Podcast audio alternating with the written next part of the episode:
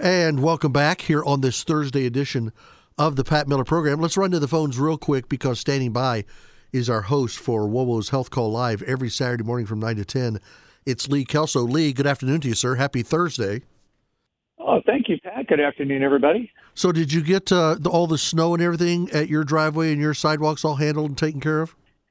You know, it was about as much as my tired old snow thrower could move. But, yeah, I got it under control. So I am ready for this to be our last taste of winter. Oh, I was ready before it got here. Yeah. Yeah. Now, my snowblower is 4 years old. Bought it when we bought the new house. It's an electric start, and you can hear it winding and everything, and it will do everything except kick over. It absolutely will not kick over. Yeah. So I had to. Sometimes I don't like to kick over either. You can wind me up. Getting me to actually kick over, that's a whole different story. Yeah, honey, are you getting up yet? Because So let's talk about this Saturday. You've got a full hour. You got a couple of different people going to be with you there in that first half hour. From 9 to 9:15, you're talking to Leslie Beck, who's a nutritionist. So what is she going to talk to us about?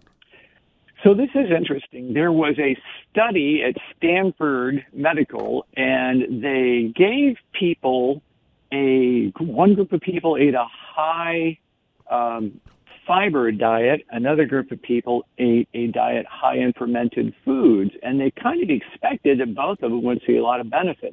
They were very surprised when the people in the fermented foods category showed more benefit than in the fiber diet. And the primary benefit was an increase in the ability of their bodies to fight inflammation. Really? So high fermented food diet reduces the amount of cytokines, specifically the interleukin-6 cytokine that was traceable in the blood. So that means your overall inflammation level was reduced by changing your diet to high fermented foods. So now, when you say cytokine, is that CYTO? Yes, cytokine. Okay. So that is anything that not anything, but proteins that cause inflammation in your body are referred to as a cytokine. Wow. So and inflammation is bad for a lot of things. My gosh, there are now beliefs that it's involved with dementia, but also diabetes, arthritis, cancer. So anything we can do to lower the degree of inflammation that is just underway in our bodies all the time has significant health benefits. Okay, we're talking about fermented foods. Help my feeble brain here. What is a fermented food? I mean, what's fermented that I could go buy? If I go to Kroger, what am I looking for? Oh, good point. So you want to make sure that you buy foods that are refrigerated. So fermented foods, if you see anything that here's sauerkraut, for example. Sauerkraut is a superfood because it has a lot of fiber, but it's also fermented. So they have introduced bacteria to start breaking down the plant compounds. Huh. And so you can buy sauerkraut in a jar, but that's not likely to have active bacteria because it's been pasteurized. So you want to look for fermented foods in the refrigerator section because that way those bacteria that started the process are more likely to still be there and be alive. So sauerkraut, kombucha, which is a fermented drink. A fermented drink? Yeah. So kombucha it's a form of tea that they've added to or have fermented. And so it's a little effervescent, it's a little fizzy. And it comes in lots of different flavors. And there are companies locally here in Fort Wayne that are producing their own kombucha.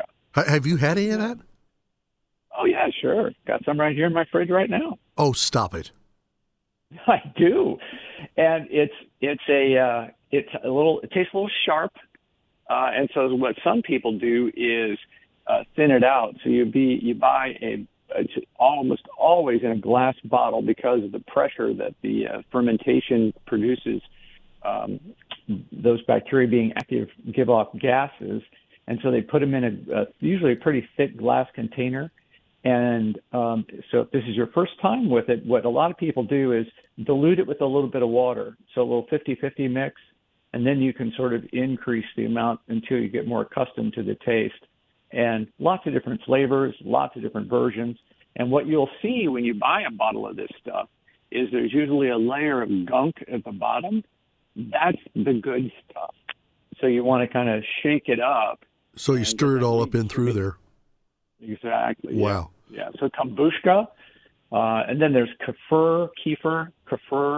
That is a fermented dairy product. And what they're finding is people who have a problem with dairy sometimes do better with the kefir or yogurt because the bacteria have already started to break down the lactic acid or the lactic sugars that are in those dairy products and make it easier for you to digest. Now, is this any yogurt? Because I know a lot of times, 2 or 3 nights a week, maybe Kim will have like a yogurt cup or something that I'll have as my late night snack and everything. So is all yogurt in this category, or am I looking for that cytokine?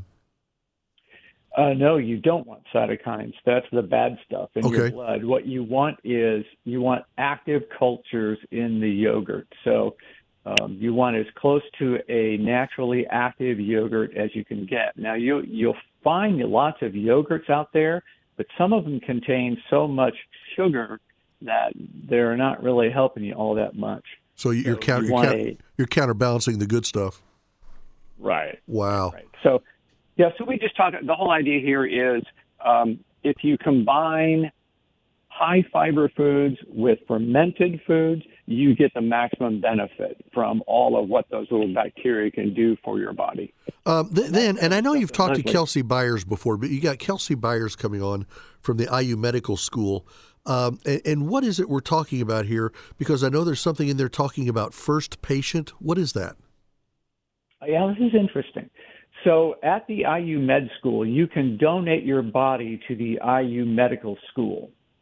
And the students there use it in the anatomy lab.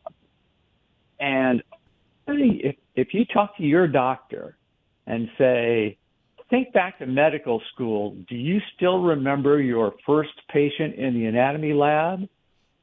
According to Kelsey Byers, almost every doctor will say, oh, yeah, I definitely remember that experience of first time really working with a human cadaver in the lab. I'm just trying to picture the looks on the staff there at IU Med when they come rolling my fat butt in there. And the kids look down and go, can we send this one back? I mean, well, that's an interesting point because there are height and weight requirements. So you may have to make some adjustments before that donation can go. Well, they'll just have to stretch me out after I'm dead because I had a lab done a couple months ago and I found out I'm in fact not overweight, but I'm 5 3/4 inches too short. So if we just pull do that, it changes the whole equation, changes the math. It absolutely does. But there are people that you're not just donating a kidney, you're not just donating a heart, but you're donating your entire body to IU Med? Yes, and if you have this thought that you want to donate your body to science, the point that she wants people to understand is if you donate to, for example, the anatomical program at Indiana University, your body won't be used to research any specific disease or solve a problem. It's going to be used in teaching young students. So they will use your body in the anatomy lab for up to 2 years. And as they go through and get hands-on education about human anatomy. And I asked, why in this day and age when everything's 3D and computerized, do we still have to have that? And her answer is absolutely. You cannot replace the value of seeing that human organ in place and how your body is put together with something on the computer screen. It just doesn't have the same impact for medical students. Well, now, that's as opposed to when you donate your body to science broadly, there are people out there who are body brokers. They actually will take bodies you've donated, your body that you donate to science, and what can happen to it there is you can be dismembered and those parts sold literally around the world. The U.S. has very light restrictions on that process, unlike many other countries. do not allow dissection of the human body. So there are body parts from the United States packaged and sent overseas, used to research a number of different things. And many people don't understand that. They think they're donating their body to science and it's going to be used, you know, in a lab here, and it might help advance research on the disease. And it may, but you may also, your head may be sent to Eastern Europe to be used in plastic surgery education, and your pelvis might go to a company that is doing development on orthopedic implants. Yeah. And just think about all of that. Yeah. I'm just picturing people getting my head and open. Who wants to open up that bag? So it's kind of gross, but you know, I think it's important that people understand that. Let me ask you this, and just see if you know, if you've already decided, like I can't donate because of my history with my kidney and all the other stuff. But correct, you would not be accepted. That's true. But if I wanted to donate my body, but I had already determined that, let's say, because I had a friend who died because of kidney disease or something, so I specifically want to donate my kidney to some hospital somewhere, does that preclude the rest of my body from not being able to be taken to IU Med? I mean, can they do that? No. Once your original anatomy has been disturbed, you're no longer a candidate for this program. Wow. So we're getting pretty picky. I'm a big supporter of organ donation. And in fact, speaking of kidneys, down the road, Pat, you'll find this interesting. I've got a segment that I'm doing with a company that takes pig livers and kidneys, and they wash out the pig cells, leaving behind just kind of a scaffold, a framework of that organ. And then they infuse it with human liver or kidney cells to create an organ that they can then implant into humans. So if you have an organ that could not directly be taken from a pig into a human body, by washing it out, and then implementing some human characteristics into that organ, the organ then might be able to be used in a human? Yes, that is their procedure. And well, I'll have more on this in the future as we wrap up that interview, but they are, this year, they expect to take a humanized pig liver and place it next to a person in liver failure and start pumping blood through this humanized liver to give that person a bridge to life. Because if you can't get a liver for transplant, there's no such thing as a dialysis machine for the liver.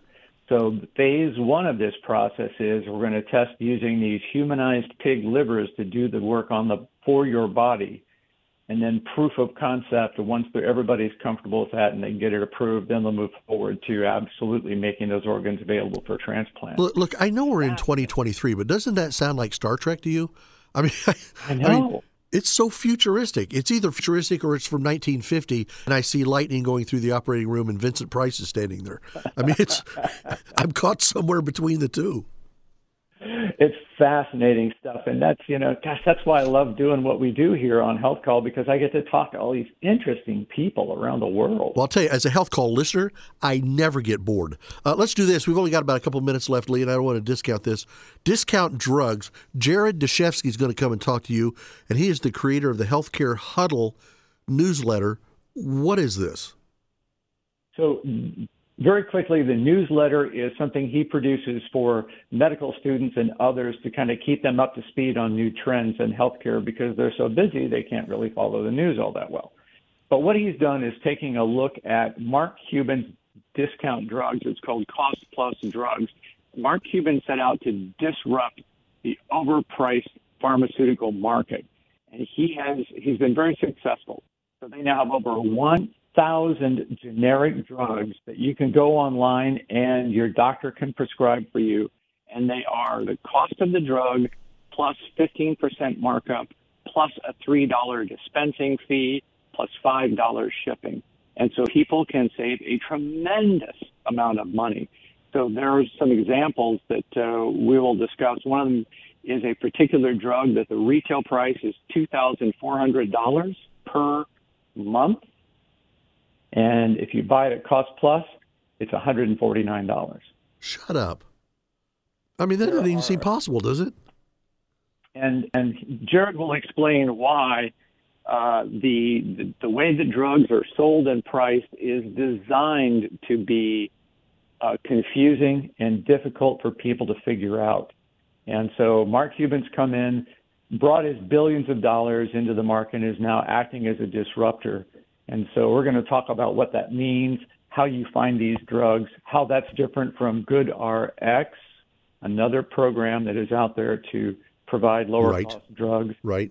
And so I think people will find that interesting. If you take medications regularly, it's really worth going out to this Cost Plus Drugs and just putting in the drug that you're taking and seeing how much would it cost there versus what you're paying today. It's worth at least understanding what's going on in that market. Yeah, if you look at a $5 shipping, $3 labor to fill the prescription, that's $8 on top of just a 15% markup on certain drugs for certain conditions. That could be an enormous difference. Discount Drugs, Jared Deshevsky, he'll be on with Lee Kelso in the 9:30 portion. Just before that, the whole body donation. I'm expecting to get people from IU Med sending me letters even starting tonight after this interview going, Pat, please, no, don't. We have all the bodies we need. But Kelsey Byers will be there. And then Leslie Beck is going to talk about fermented foods that fight inflammation. And I'll tell you what, Lee, and you know this, that one is of real key importance to me because I can't take anti-inflammatories. That might just be an answer for somebody like me. So I hope you like sauerkraut, Pat. Well, get used to that kombucha. Give it a try. Yeah, I like sauerkraut. I'm the only one in the house, but I'm the only one that matters. Lee Kelso, we hear him every Saturday from 9 to 10. We'll do it this week, too. Lee, thanks a whole ton. Thank you, buddy. We'll see you Saturday morning. Podcasts by Federated Media.